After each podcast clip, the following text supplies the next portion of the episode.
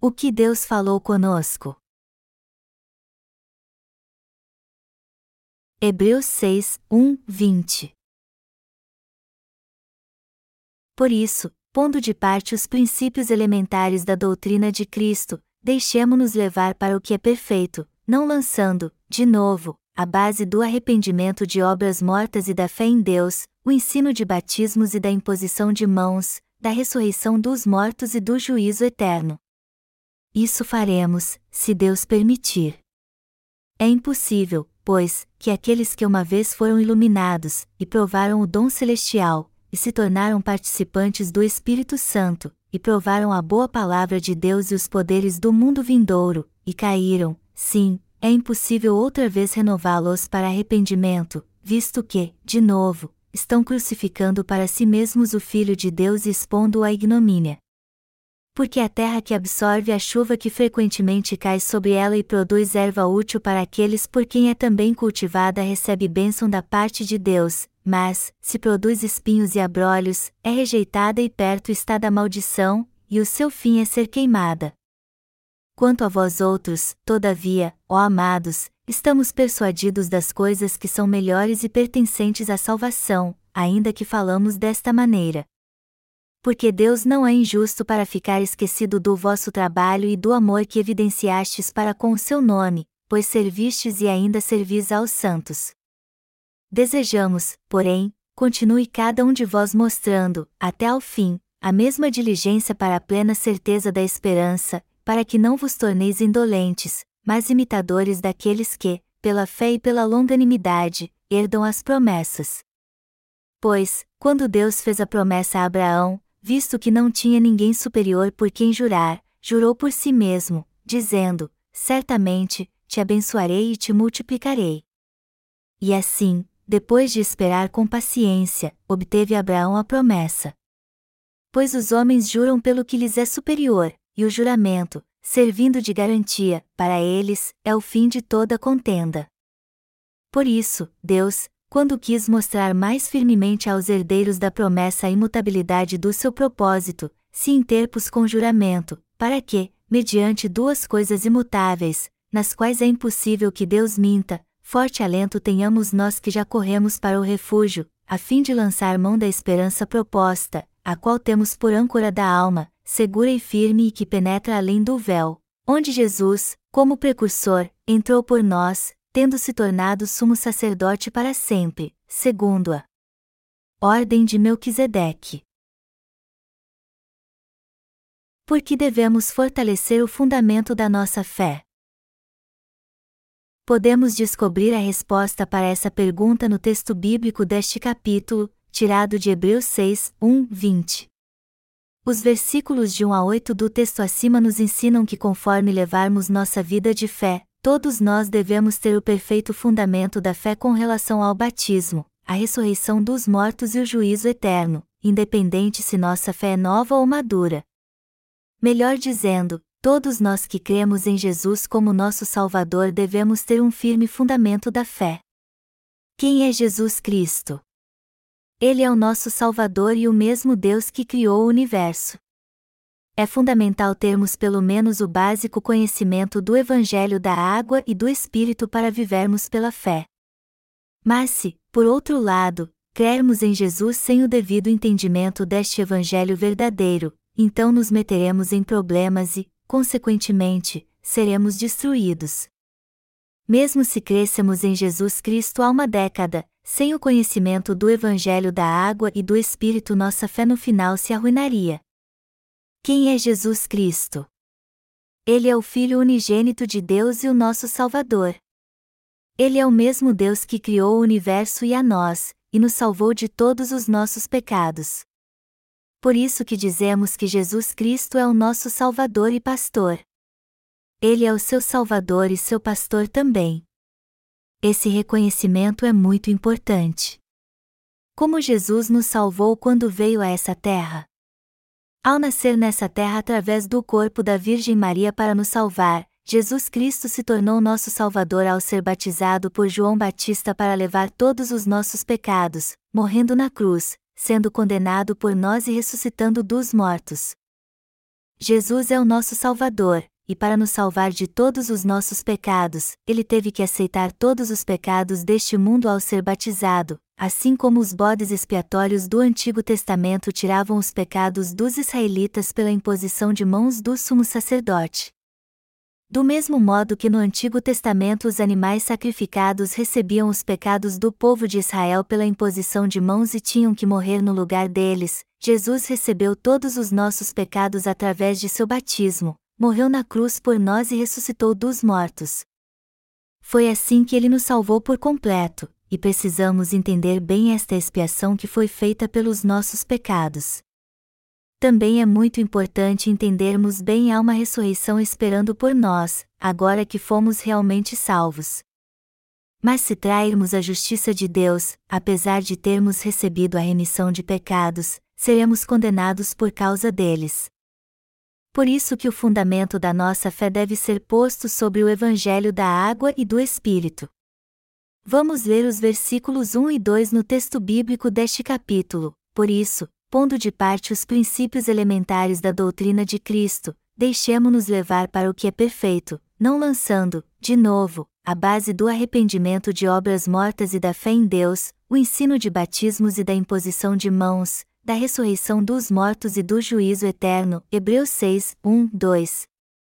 Esse texto não diz que nunca devemos falar sobre como fomos salvos dos nossos pecados, e sim que devemos lançar um firme fundamento da fé e viver por ela. Melhor dizendo, o autor da Epístola aos Hebreus está nos exortando a lançar um perfeito fundamento da fé e com ousadia ir à presença de Deus com uma fé perfeita. O que aconteceria se alguém fosse construir sua casa sobre uma fundação fraca e com falhas?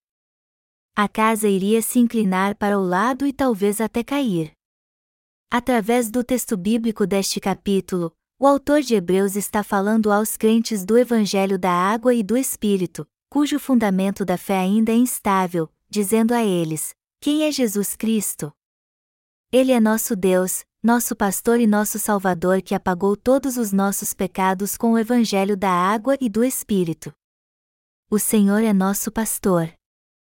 Ele é o sumo sacerdote do reino dos céus que nos salvou levando todos os nossos pecados sobre seu corpo através do seu batismo, morrendo na cruz por nós e ressuscitando dos mortos. O autor de Hebreus também está falando a mesma coisa aos cristãos de hoje. Qual é a verdadeira salvação do pecado? Como podemos ser salvos de todos os nossos pecados? Nós fomos salvos de todos os nossos pecados crendo no Evangelho da Água e do Espírito. Então, o que é este Evangelho da Água e do Espírito? Este é o Evangelho da salvação que proclama que o Filho de Deus nos salvou vindo a essa terra, levou todos os nossos pecados de uma vez por todas ao ser batizado por João Batista, morreu na cruz e ressuscitou dos mortos. Deste modo, o Senhor cumpriu a nossa salvação de uma forma perfeita. Portanto, devemos compreender esta verdade da salvação, crer nela e viver segundo nossa fé. Você não deve dizer que crê em Jesus como seu Salvador sem primeiro construir um perfeito fundamento para sua salvação. A partir do momento que passa a crer em Jesus, você deve crer que ele levou todos os seus pecados de uma vez por todas quando foi batizado por João Batista. Mas se, por outro lado, você crer em Jesus à sua maneira de pensar e sem ter esse entendimento, com o tempo você acabará traindo-o. Estes cujo fundamento da fé é falho se corromperão ao longo da estrada, pois não conhecem a justiça de Deus. Na verdade, eles acabarão se opondo à justiça de Jesus eles crucificam novamente o Filho de Deus e o expõem à vergonha, e no final serão queimados no fogo eterno. Este é o destino que os aguarda porque aquele que não constrói um perfeito fundamento da salvação está prestes a trair o Senhor. Talvez alguns de vocês tenham visto o filme Os Dez Mandamentos, que é baseado parcialmente no relato de Moisés escrito em Êxodo. No começo do filme, Faraó manda matar todos os filhos de sexo masculino dos hebreus.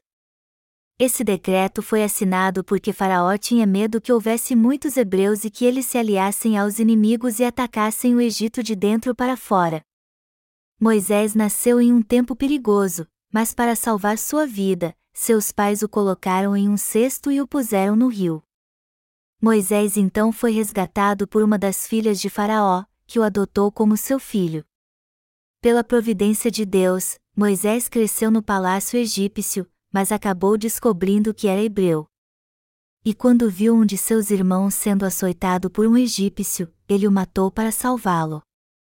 Faraó chamou Moisés e disse-lhe: Não importa o que você fez, eu o perdoarei se você me prometer que nunca vai incitar os hebreus a atacar o Egito. Se me prometer isso, eu o perdoarei de tudo o que você fez, não importa as acusações que se levantaram contra você. Somente me prometa que nunca incitará os escravos hebreus a atacar o Egito. Com isso, eu irei assinar o perdão total. Mas Moisés disse a Faraó: Eu irei libertar o meu povo desta escravidão. Como Moisés era o neto adotado de Faraó, você pode imaginar como o Faraó deve ter se sentido traído quando ouviu isso. E na sua ira, Faraó baniu Moisés e ordenou que seu nome fosse retirado de todos os registros do Egito.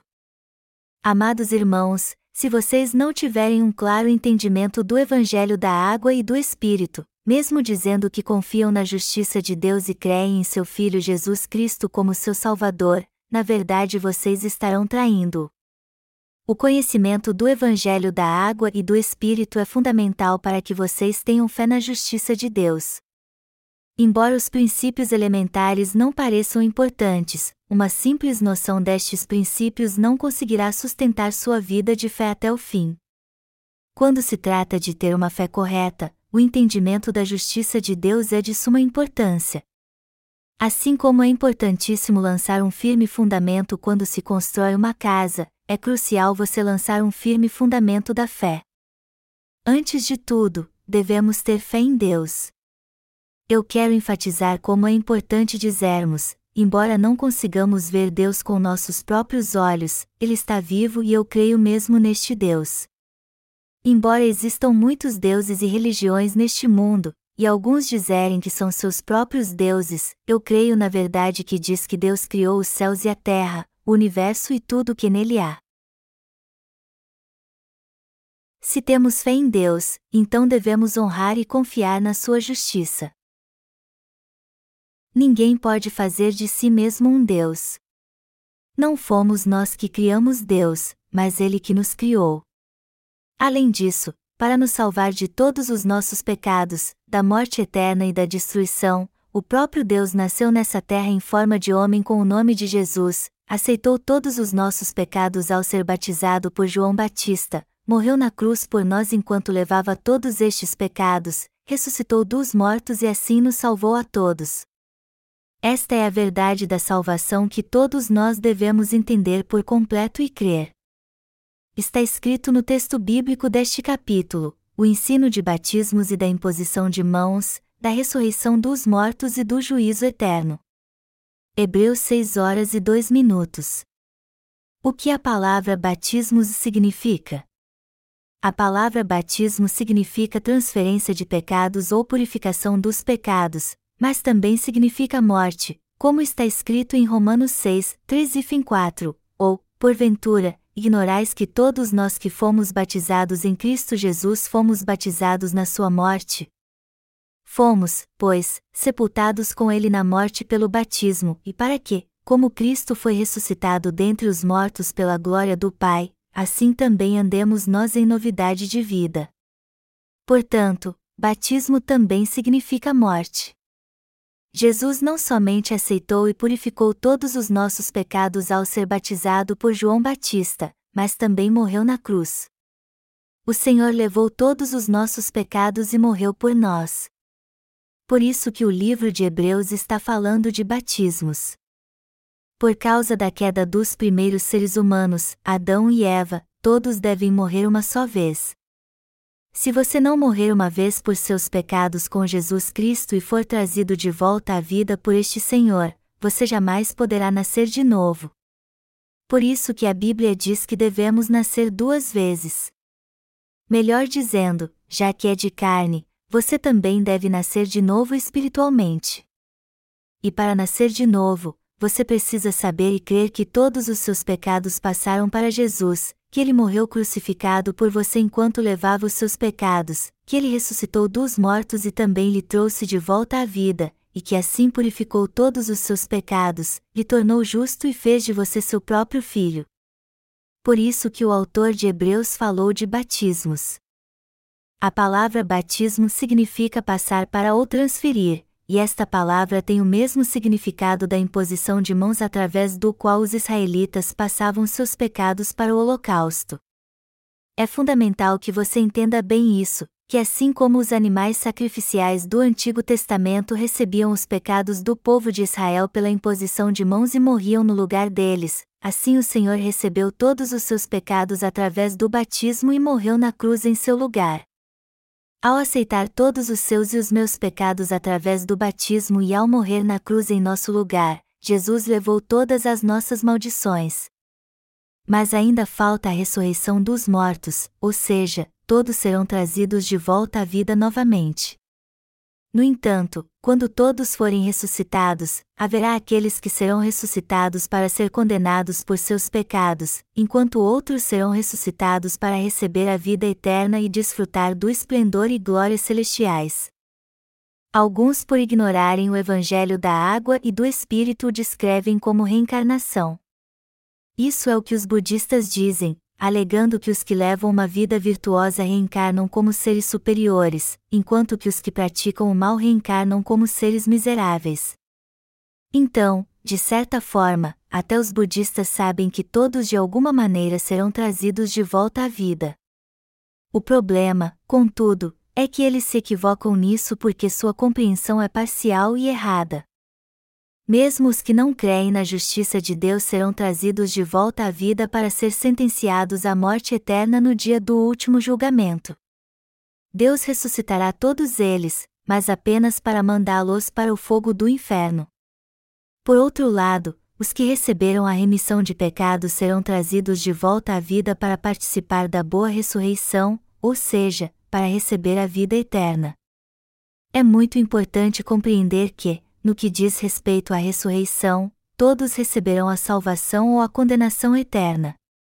Aqueles que pertencem a Deus receberão a salvação e a vida eterna, enquanto os demais enfrentarão a maldição e a condenação eternas. Se o fundamento da sua fé em Jesus ainda é fraco, então você precisa estudar a palavra de Deus novamente. Você está levando uma vida de fé correta a fim de aperfeiçoá-la, construindo um fundamento firme da salvação, colocando toda a sua confiança em Deus, nos batismos, na imposição de mãos, na ressurreição dos mortos e no juízo eterno? Você crê na justiça de Deus e a fundação da sua fé está bem estruturada? Se você lançou uma perfeita fundação da fé e agora está levando uma vida de fé com a compreensão da justiça de Deus, então sua fé é digna de ser imitada. É triste que ainda muitos cristãos não tenham alcançado esse estágio. Os cristãos de hoje também têm muito a aprender.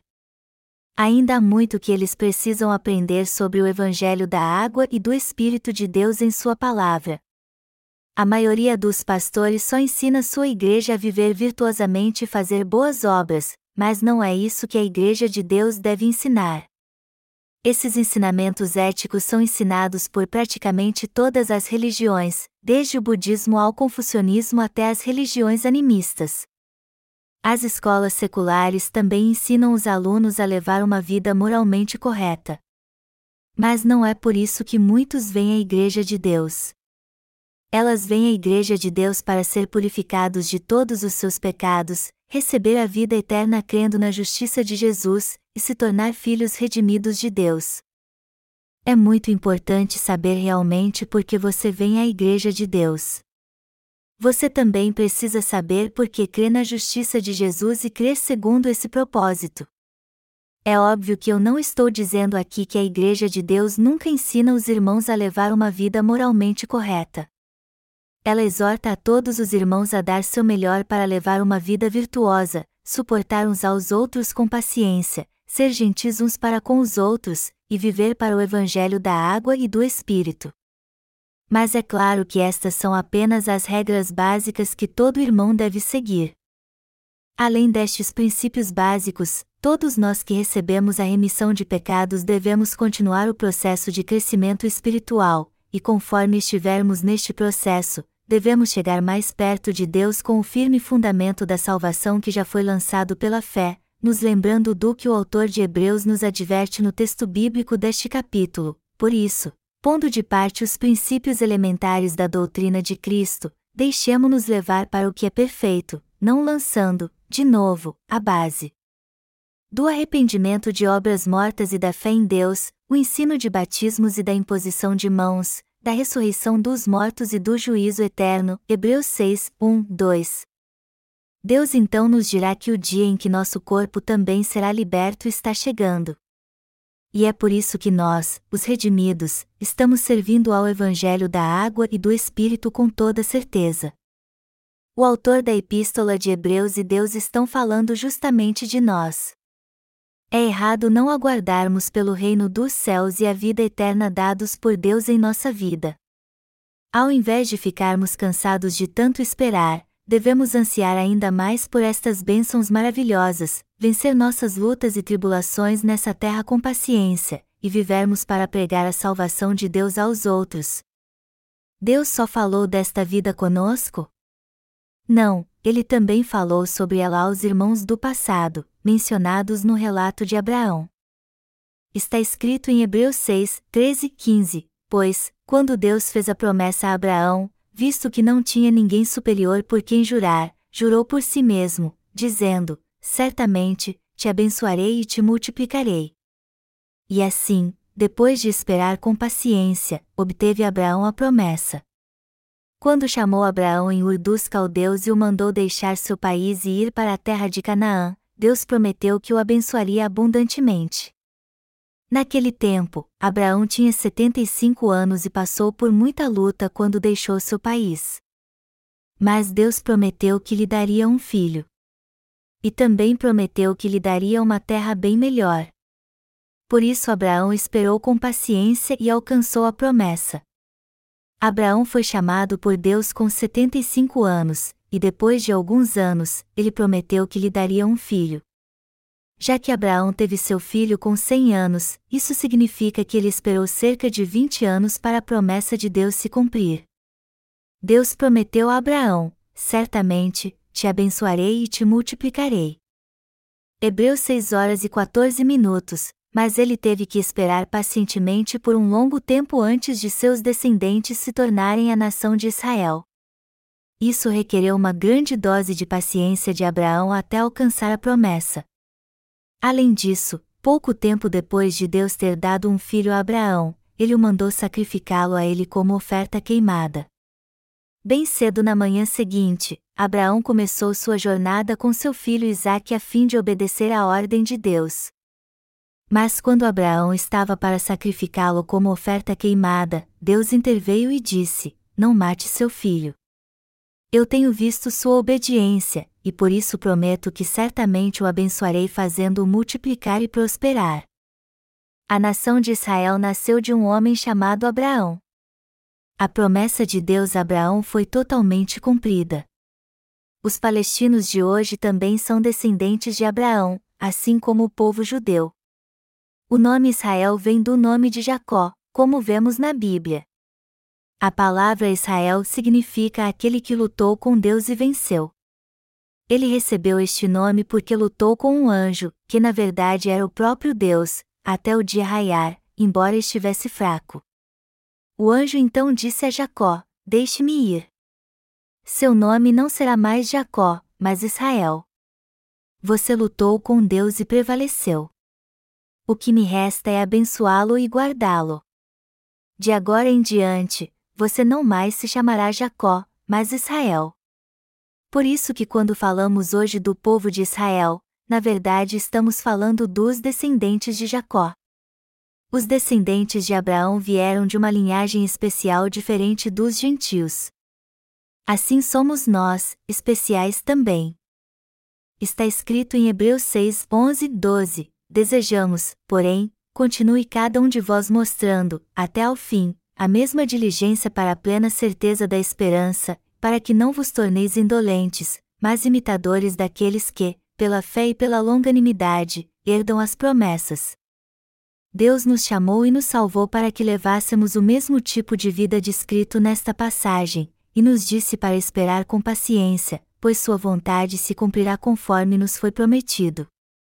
Quando as pessoas fazem uma promessa, elas juram por algo maior que elas mesmas. Por outro lado, Deus jurou por seu próprio nome, porque não há ninguém maior que ele, e disse a Abraão: Certamente, te abençoarei e te multiplicarei. Hebreus 6 horas e 14 minutos, pois Deus não pode mentir e nem deixar de cumprir todas as suas promessas. Mentir é algo que Deus não pode fazer, e outra coisa que ele não pode fazer é deixar de cumprir sua promessa. Estes dois princípios são verdades imutáveis. O que devemos evitar então para tomarmos posse do que ele nos prometeu? Devemos evitar o mundo. Nós não fugimos de nenhum desafio, mas fugimos do mundo porque não queremos seguir os ditames dele. Deus diz no texto bíblico deste capítulo que quer que fujamos do mundo para termos uma forte consolação. A Bíblia também diz: a qual temos por âncora da alma, segura e firme e que penetra além do véu, onde Jesus, como precursor, entrou por nós, tendo se tornado sumo sacerdote para sempre, segundo a ordem de Melquisedeque, Hebreus 6, 19, 20. Se suportarmos mais um pouco, iremos para o reino dos céus, desfrutaremos da vida eterna e receberemos glória e esplendor. Está escrito que temos uma âncora da alma, segura e firme, que nos faz entrar na presença de Deus atrás do véu. Nosso Deus prometeu que se crermos no Evangelho da água e do Espírito, Ele nos dará a remissão de pecados, nos concederá o reino dos céus, nos fará seus filhos, nos dará a vida eterna e nos abençoará com a ressurreição eterna e a felicidade. Esta é uma verdade imutável, pois é a promessa que Deus fez a todos nós que cremos no Evangelho da remissão de pecados. É por isso que dizemos que entraremos no reino de Deus graças ao nosso Senhor. Hebreus 6 horas e 20 minutos diz: onde Jesus, como precursor, entrou por nós, tendo se tornado sumo sacerdote para sempre, segundo a ordem de Melquisedeque. Esse texto significa que porque o nosso Senhor veio a essa terra, levou todos os nossos pecados ao ser batizado, morreu na cruz, ressuscitou dos mortos e ascendeu ao reino de Deus, todos nós que cremos em Jesus Cristo também entraremos no seu reino, assim como ele entrou. Esta é uma verdade imutável que durará para sempre. É um fato inegável porque cremos no Evangelho da água e do Espírito, é impossível não entrarmos no reino dos céus, mesmo se não quisermos. Por outro lado, se não crermos neste Evangelho verdadeiro, será impossível entrarmos no reino dos céus, não importa o quanto desejemos fazê-lo. Por isso é tão importante lançarmos um perfeito fundamento da salvação para entrarmos no céu. Jesus Cristo não apenas nos salvou de forma perfeita, mas também preparou tudo com perfeição para que todos pudéssemos entrar no reino dos céus. Foi através do Evangelho da água e do Espírito que Deus nos salvou, e eu preciso dizer como é importante crermos de todo o coração neste Evangelho perfeito, na perfeita salvação dada por Deus e na vida eterna, em suas bênçãos perfeitas, na perfeita ressurreição, e em como devemos esperar com paciência pela fé, com a certeza da esperança até o dia de entrarmos no reino do Senhor. Mas só há uma coisa que devemos evitar enquanto vivermos nessa terra: o mundo. Se não fugirmos dele, acabaremos sendo tentados por ele, e se isso acontecer, estará tudo acabado para nós. Um exemplo claro disso é Ló, sobrinho de Abraão. Embora Ló tenha sido salvo, ele foi para o mundo e, por isso, sua fé acabou. Seus descendentes, os Moabitas e os Amonitas, Gênesis 19, 30 e fim 38, se voltaram contra Deus. Por outro lado, o povo da fé como Abraão se afastou do mundo. Mas não fizeram isso porque eram covardes, e sim porque não queriam ser tentados pelo mundo. Somos filhos de Deus. Cremos na justiça de Jesus Cristo.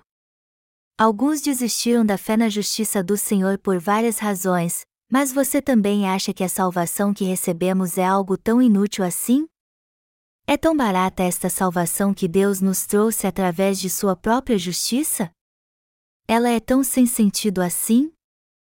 Não, a salvação que o Senhor nos deu é tão preciosa que jamais podemos trocá-la por qualquer outra coisa neste mundo, mesmo que nos deem o próprio mundo em troca. É tão insignificante assim servir à justiça de Deus? Não, servir à justiça de Deus é tão valoroso quanto qualquer desafio humano que já foi feito em toda a história da humanidade, mais importante do que ir à lua. Embora esse ministério de servir a Deus pareça algo simples à primeira vista, ele é na verdade muito importante. Há alguém que leve uma vida mais importante do que aquele que serve aos outros? Não, não há uma vida mais valiosa que a nossa. Nós estamos servindo ao Evangelho da água e do Espírito de todo o coração, mas as pessoas não nos dão nenhum valor. Por outro lado, muitas delas não fazem nada além de desacreditar em nós que somos crentes no Evangelho da água e do Espírito. Mas é tão inútil servirmos ao Evangelho da água e do Espírito? Não, é claro que não. Eu não tenho nenhum respeito por aqueles que não reconhecem como é importante servir ao Senhor. Estas pessoas são tão tolas que algumas vezes desisti delas depois de exortá-las eu só não vou ficar desperdiçando meu tempo com elas. Mas e você? O que você acha que vale a mais pena, servir a você mesmo ou ao Evangelho da água e do Espírito? É claro que vale muito mais a pena servir a Deus, pois este Evangelho e sua justiça são muito mais preciosos do que qualquer outra coisa. Apesar disso, havia no passado algumas pessoas em nossa igreja que desistiram de sua fé e foram para o mundo para viver apenas para si mesmos, dizendo que não eram tolas.